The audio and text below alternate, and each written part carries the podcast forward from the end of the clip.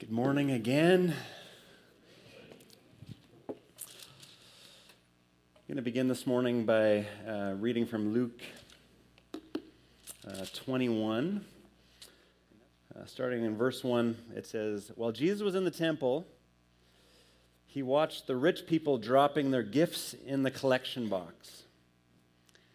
Then, the, then a poor widow came by and dropped in two small coins. I tell you the truth, Jesus said. This poor widow has given more than all the rest of them. Thank you, Murray.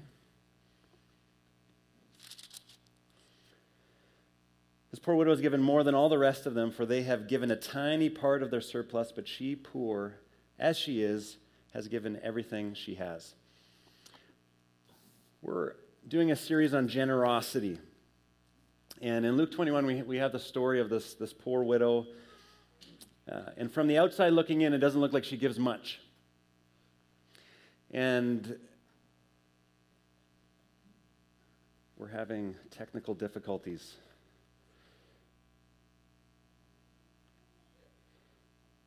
All right, see if this works here. Um, from the outside looking in, it doesn't look like she gives much.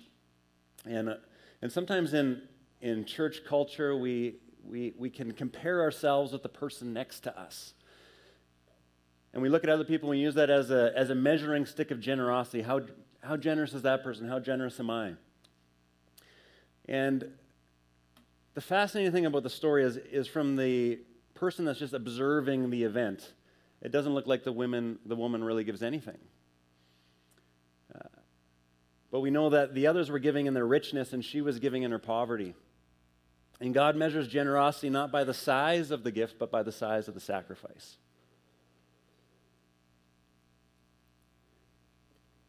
God measures generosity not by the size of the gift, but the size of the sacrifice.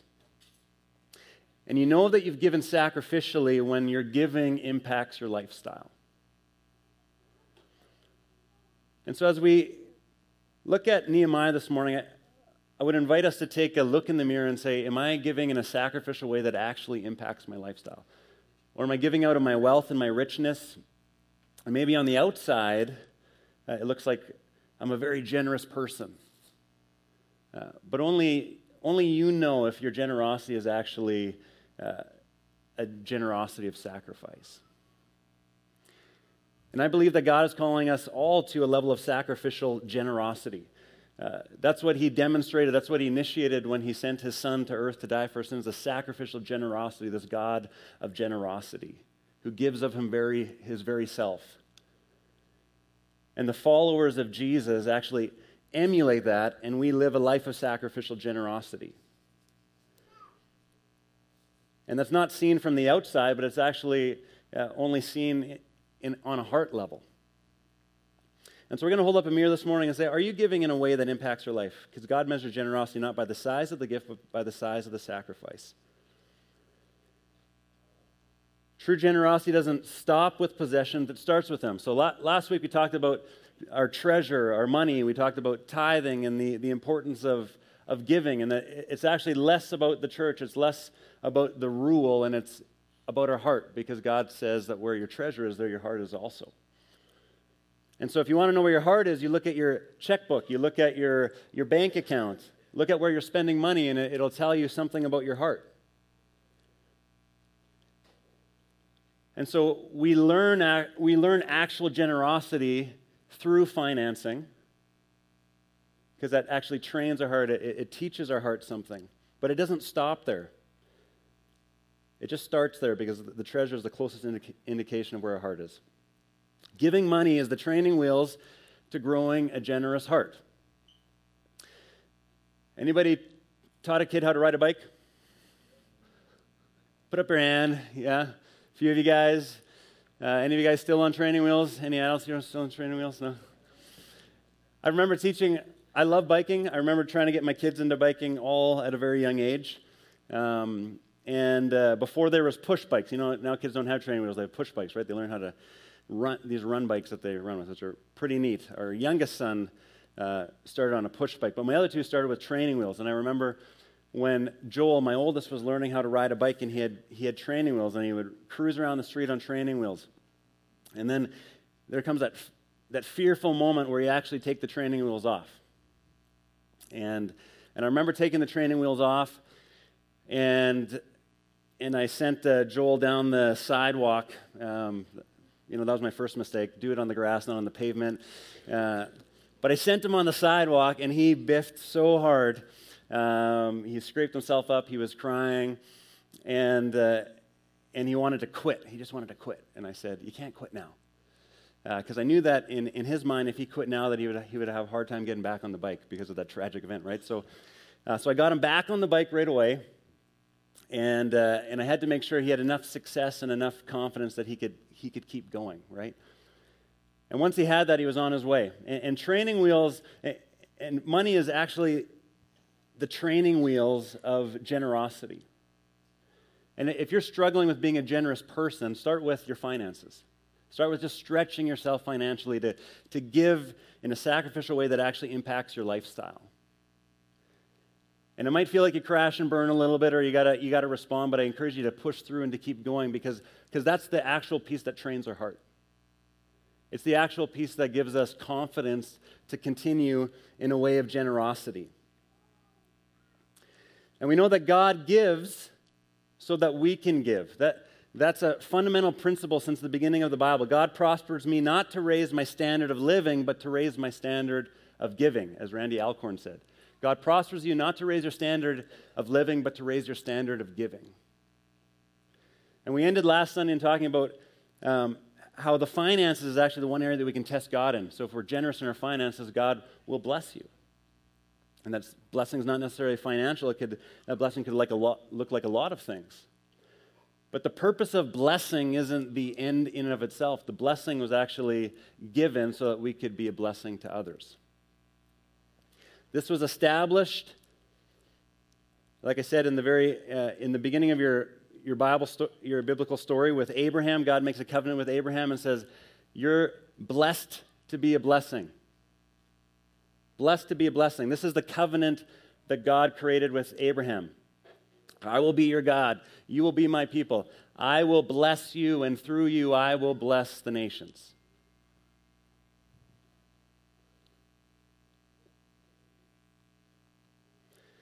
You are blessed to be a blessing. And this is the context of Nehemiah, the story of Nehemiah. In 586, King Nebuchadnezzar and the Babylonians uh, conquered and captured the Jews. Jerusalem's walls were destroyed, knocked down, people were deported, people became slaves. But God didn't forsake his people. You know, there was, uh, there was a few decades of captivity and slavery there, but God didn't forsake his people. God moved the heart of King Cyrus uh, at the beginning of the Persian Empire uh, for King Cyrus to let some Jews go. And when he let them go around 540 BC or so, they went back to Jerusalem and they found their city in ruins. And so Nehemiah's heart was broken for his city. Nehemiah had this dream to rebuild the walls of his city. This was the, the city that the temple of God was in. And so it was, a, it was a sacred city to the Jewish people.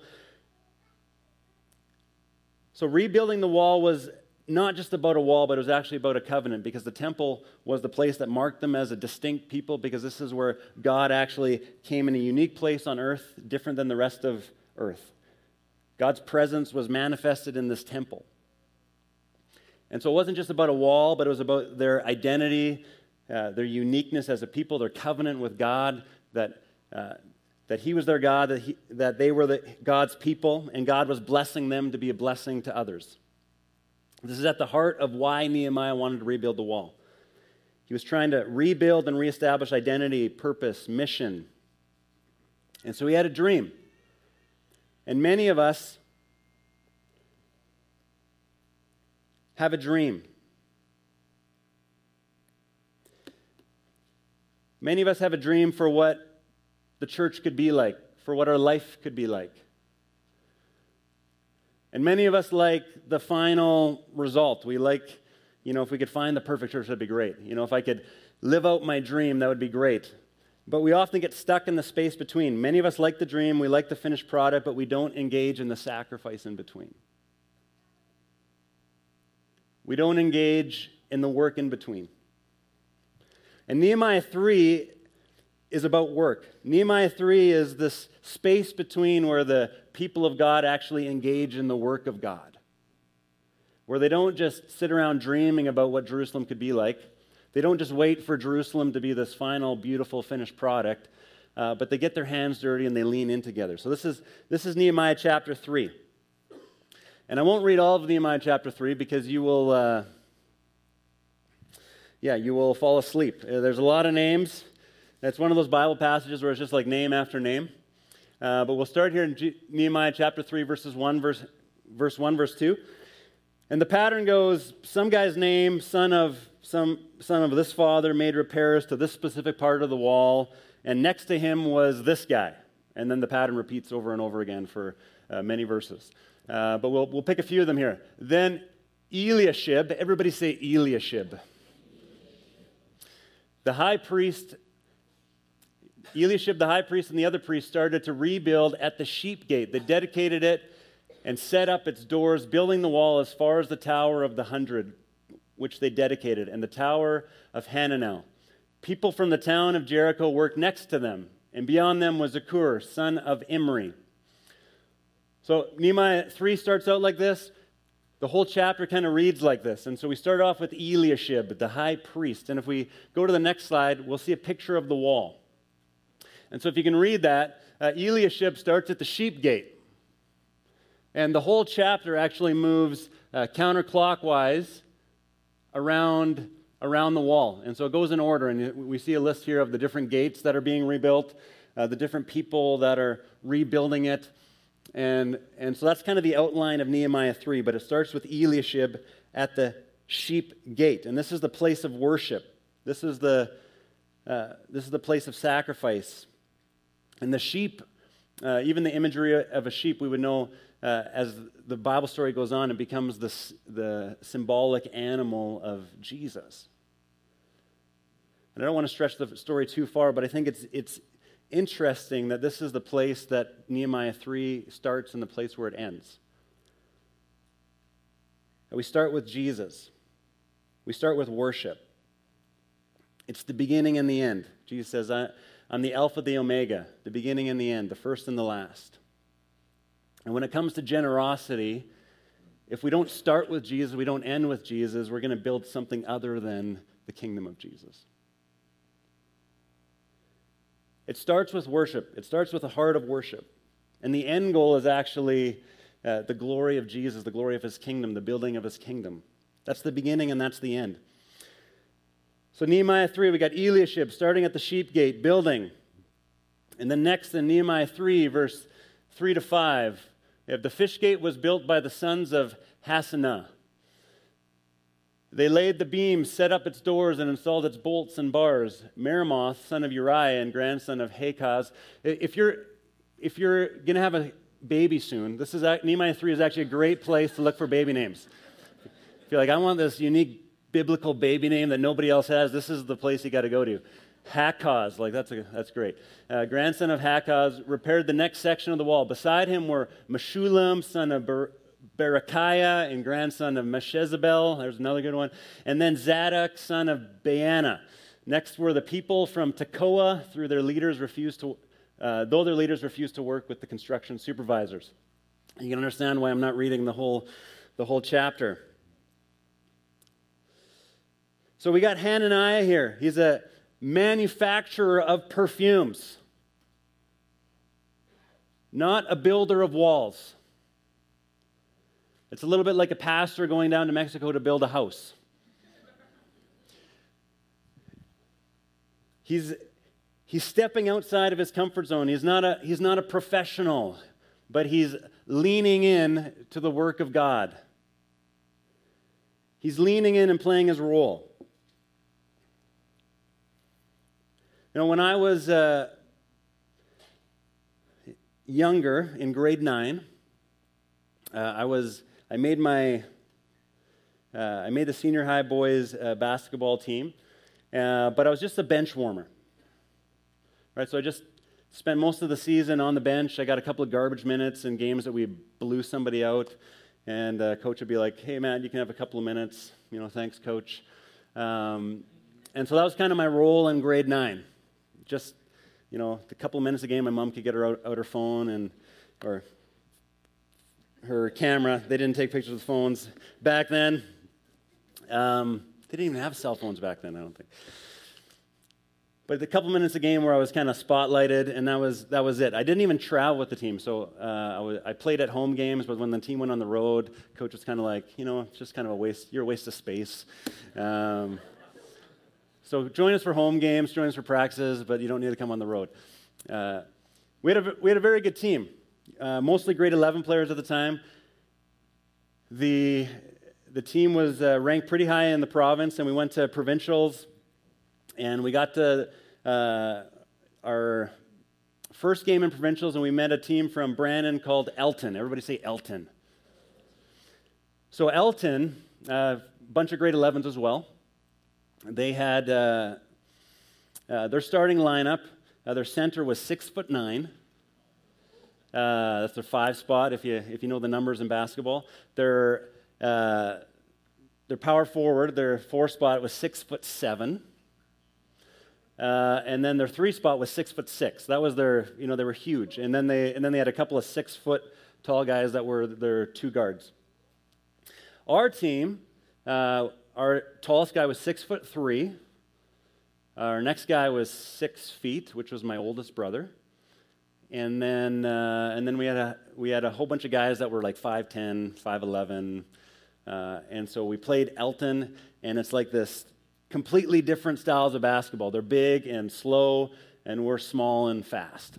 It was a close game. Uh, we lost that game by one possession.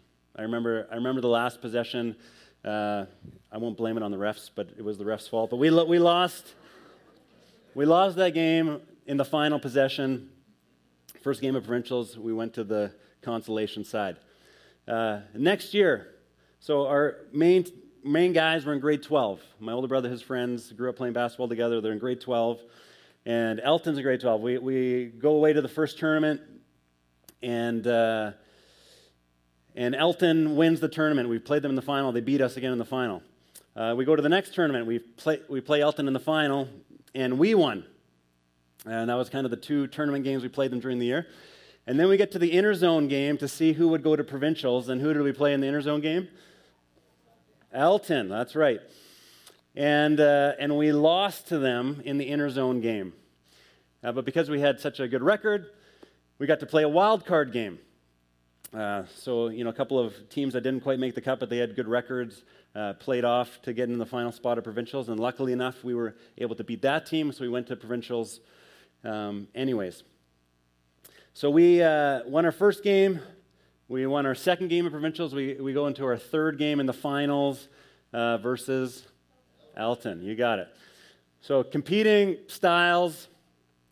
Um, we our team is very good. Their team is very good. We, we had a point guard that he had 128 points in three games at provincials. So uh, some I know we're in a, I'm on a hockey town here. You guys are like, oh, what does that mean?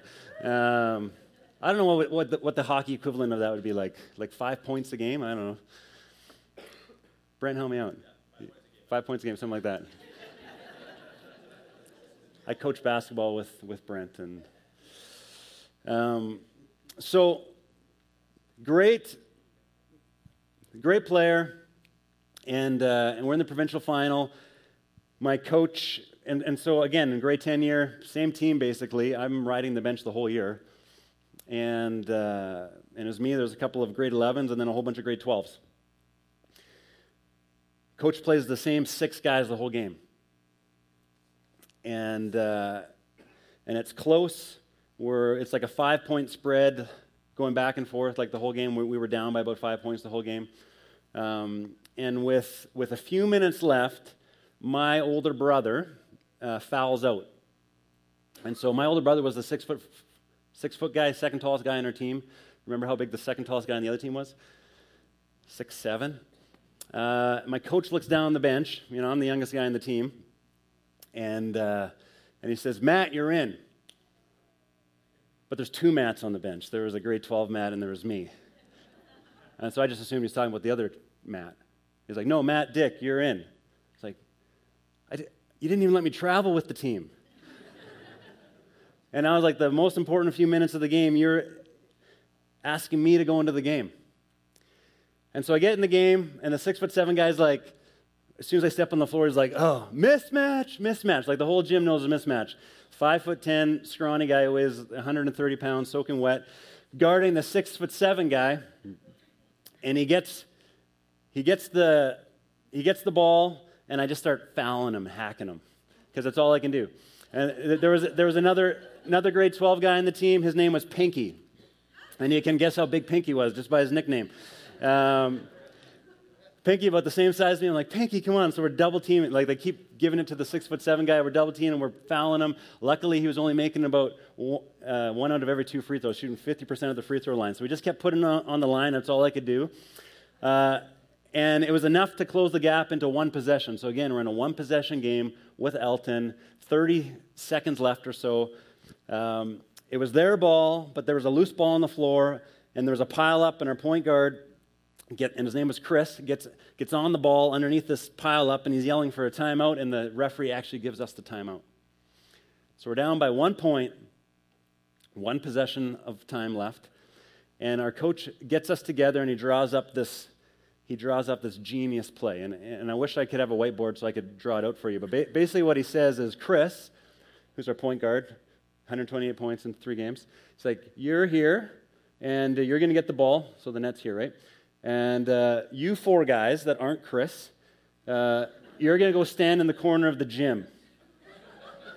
like, really? That's your, that's your play? Like provincial championship play? Give the ball to Chris, get everybody else in the corner of the gym? Yes, that's my play. So I was good at that. I, I can do that. I,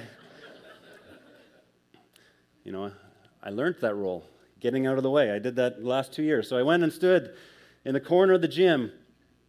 Chris comes in and he's dribbling out the clock, and uh, the guy in front of him stumbles as he, as he makes a move on him. And when he stumbles, Chris pulls up for the jump shot. And at that point, everybody runs to get the rebound. Right? So all those big trees, six foot seven, six foot nine guys going in for the rebound. I'm just trying not to make a mistake. Uh, so I kind of stay out of the mix a little bit, standing back, and, and Chris gets in there, follows a shot, gets in there, jumps above all those guys, and can't catch the ball, but just gets it enough to tip it. So he tips it.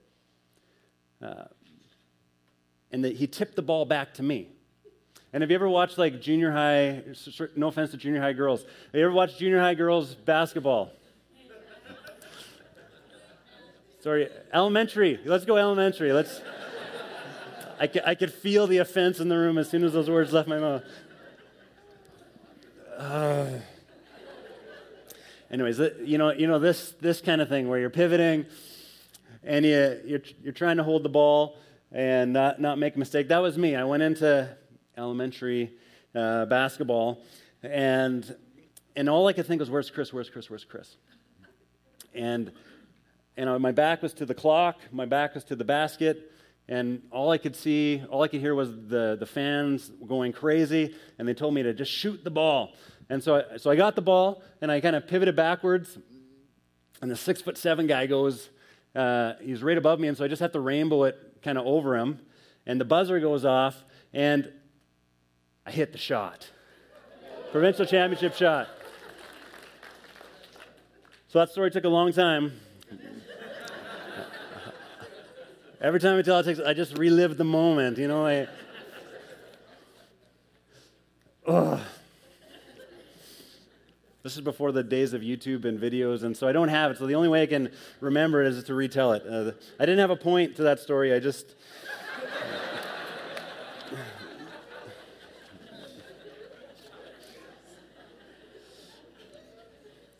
oh, I did have a point. Jesus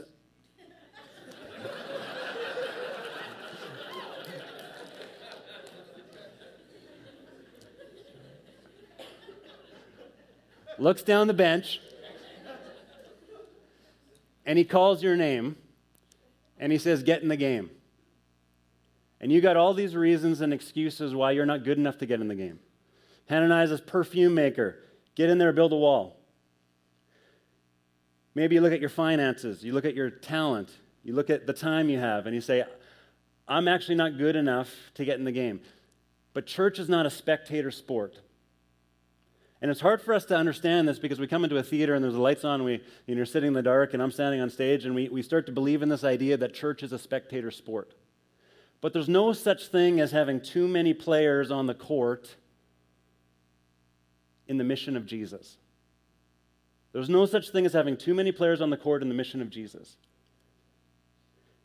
And often the only reason we, we don't engage in what Jesus is doing in us or in the world around us is because we've disqualified ourselves. Jesus calls our name and we say, Do you know who I am? I was the, you know, there's lots of better options. But Jesus doesn't measure our competence in the same way that the world does. We look, we look at a situation from the outside, like the, the widow and the rich people that we talked about at the beginning of the service. And from the outside, it doesn't look like she's giving much, but Jesus, she said, All I need is this radical generosity, this radical sacrifice in your heart. All I need is for you to respond in your heart. Not to look at all the reasons and all the excuses why you can't engage, but to respond to me because I have confidence in you and I've called you. I've invited you to get into the game. And I believe that there's many of us that have just become content sitting on the bench. And we we actually bought into this lie that this is what church is about. I get to sit on the bench, I get to travel with the team, I get to cheer, um, but I don't get to play. But I believe that Jesus is calling every single one of us to get in the game. Nehemiah 3, this, this, this miraculous building of the Jerusalem wall, only happened because every single person, well, I don't know about every single person, but a lot of people responded and said, Nehemiah, we're in. We're in. And if you go through Nehemiah chapter 3, you'll see these types of phrases. We'll show them on the screen here. So let's go to the go to the next slide. People from the town of Jericho work next to them, and then beside them, next to them, next to them, next to him, next to him, next to him. You go, you go through it 28 times. There's a phrase like this next to him, after them, beside them. This picture of every person leaning in in their portion of the wall. And the, the amazing thing is, the name of Nehemiah is never mentioned in chapter 3.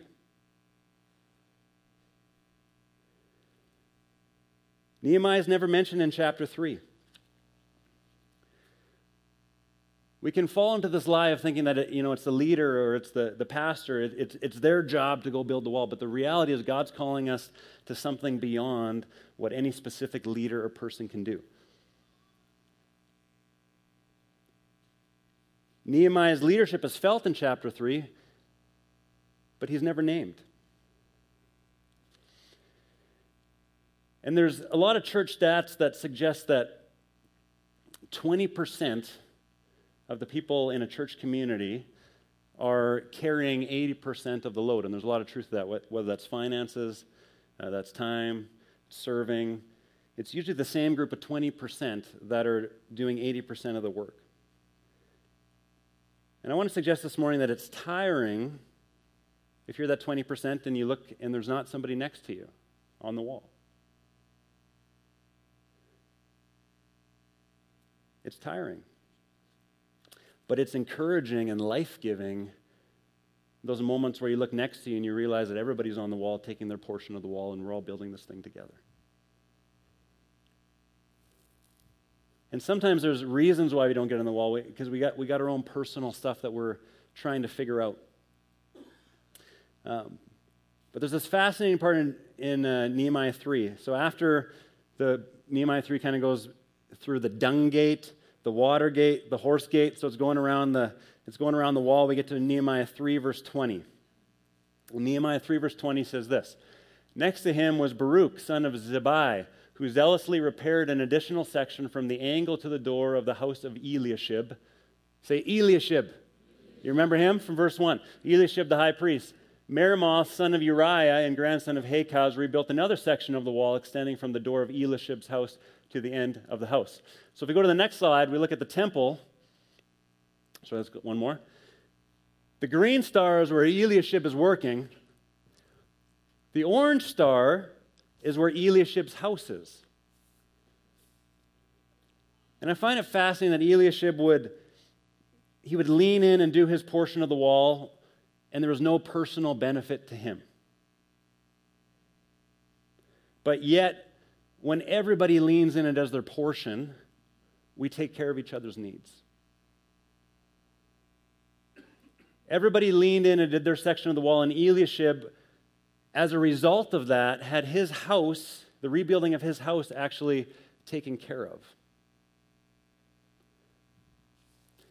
And I believe that sometimes, you know, if we're Eliashib, it's like, well, you're, you're asking me to build the sheep, the sheep gate, but my house is over here by the fountain gate. And uh, who's going to build my stuff, right? And we start worrying about us.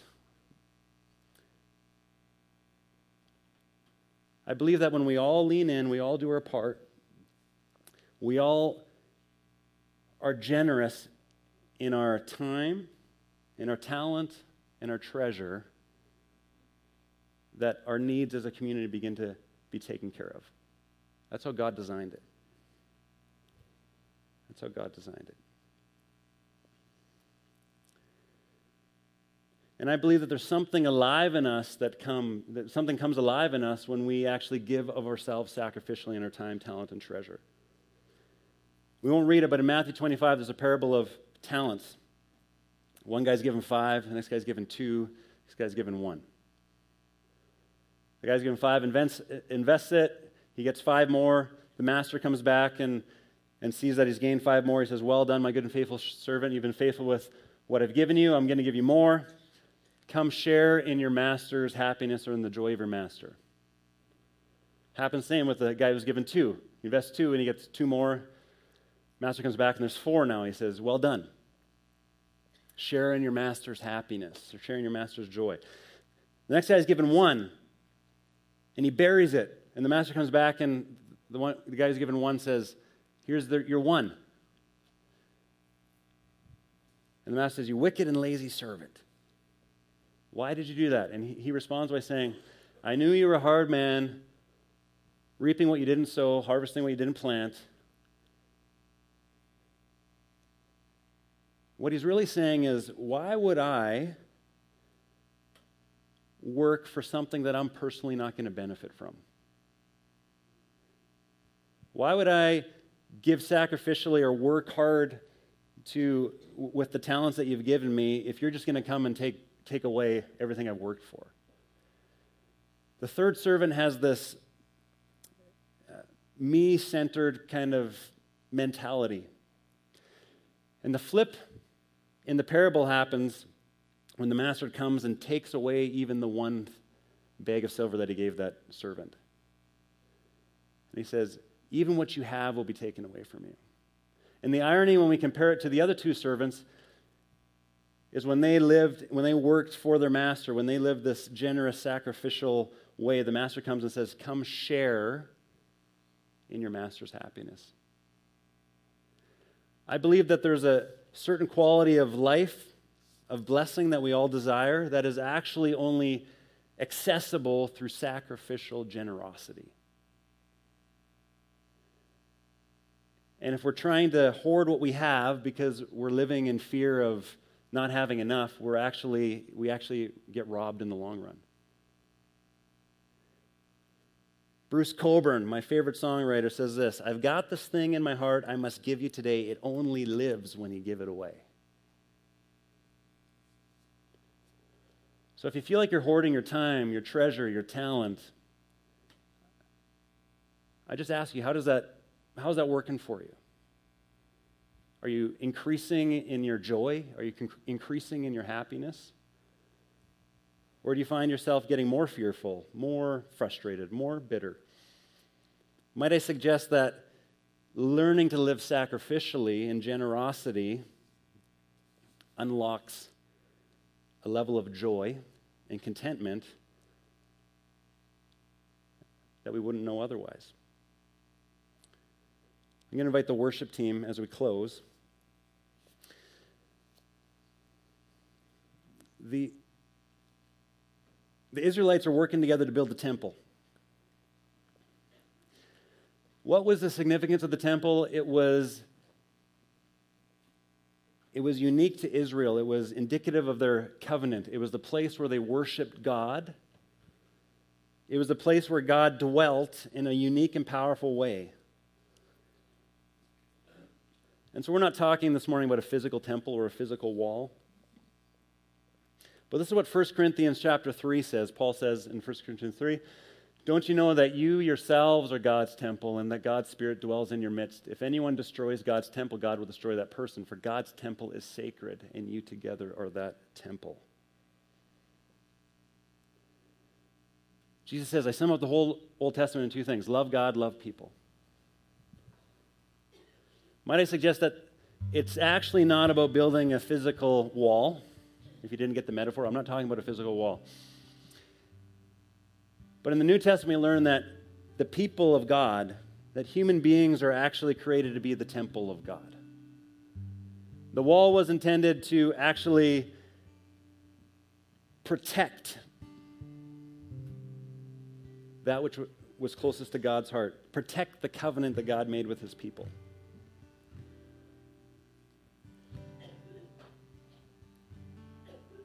We need to lean into our section of the wall. We need to actually lean in together in a way that expresses our love for God and our love for one another. We need to give sacrificially of our time, of our talent, and our treasure. Because this is the call of Jesus on every one of us. This is the call of Jesus when he looks down the bench and he says, Get in the game. What does that mean? It means, how are you actually living sacrificially for me? How are you actually giving yourself sacrificially of the person next to you? That's the temple of God. Look at the person next to you. They are the temple of God. Nobody's looking at the person next to you. I know it's awkward, but look, look at the person next to you. That person next to you is the temple of God. And the invitation is lean in, take your section, protect the temple. Build into your brothers and sisters. Give sacrificially for one another. Give sacrificially to God of your time, your talent, and your treasure. Why don't you stand?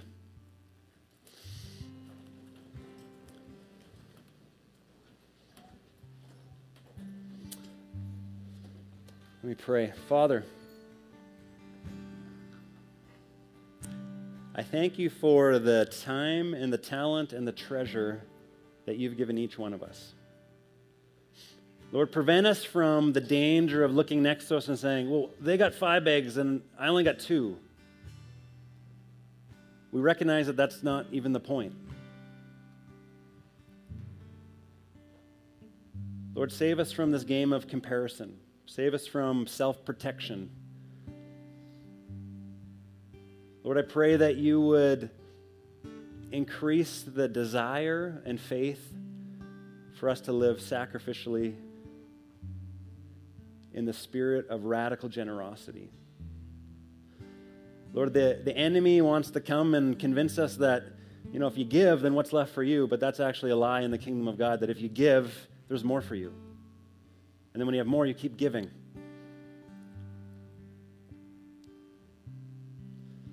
Lord, I pray that this church community be a place where we lean in together or there's no 20 80 principle, but every person is leaning in with whatever talent, whatever treasure, whatever time that you've given them. And we, we're saying yes to you, Jesus. Yes to you, what you want to do among us.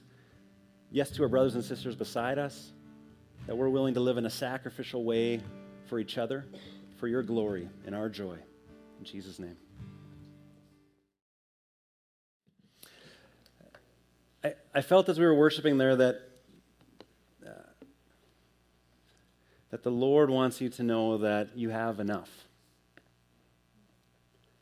Uh, for, for whatever it looks like for you to lean in in this time, that you have enough for what He's asking you to do. Uh, you have enough time, you have enough talent, you have enough treasure for the thing that He's calling you to do.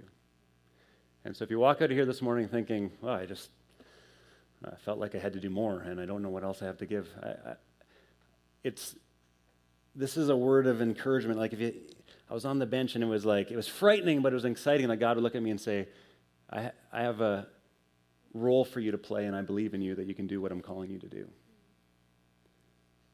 And so I don't know what that means for you with your time or your talent or your treasure.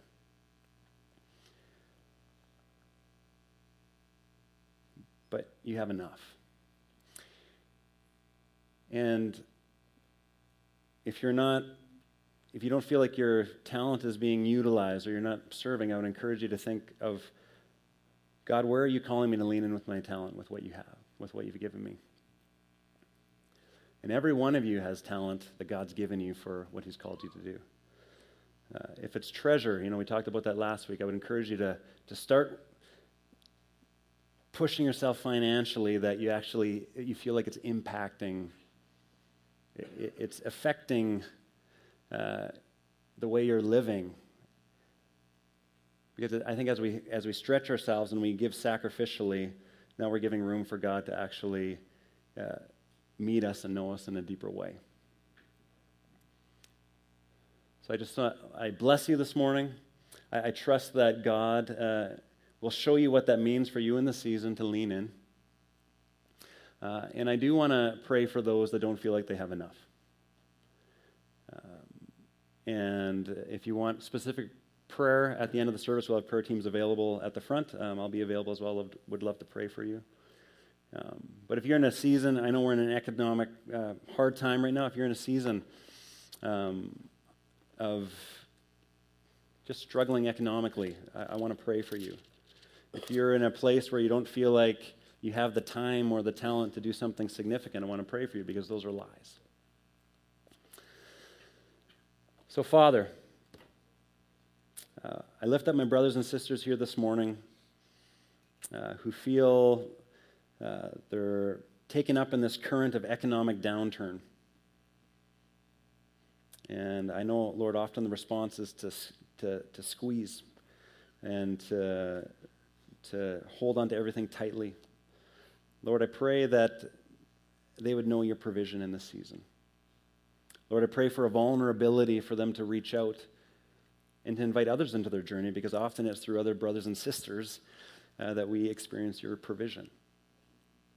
Lord, I pray for those who don't feel like they have the time in this busy culture. That you would highlight in their spirit uh, maybe the things that they're spending time doing that actually you're, you're not asking them to do.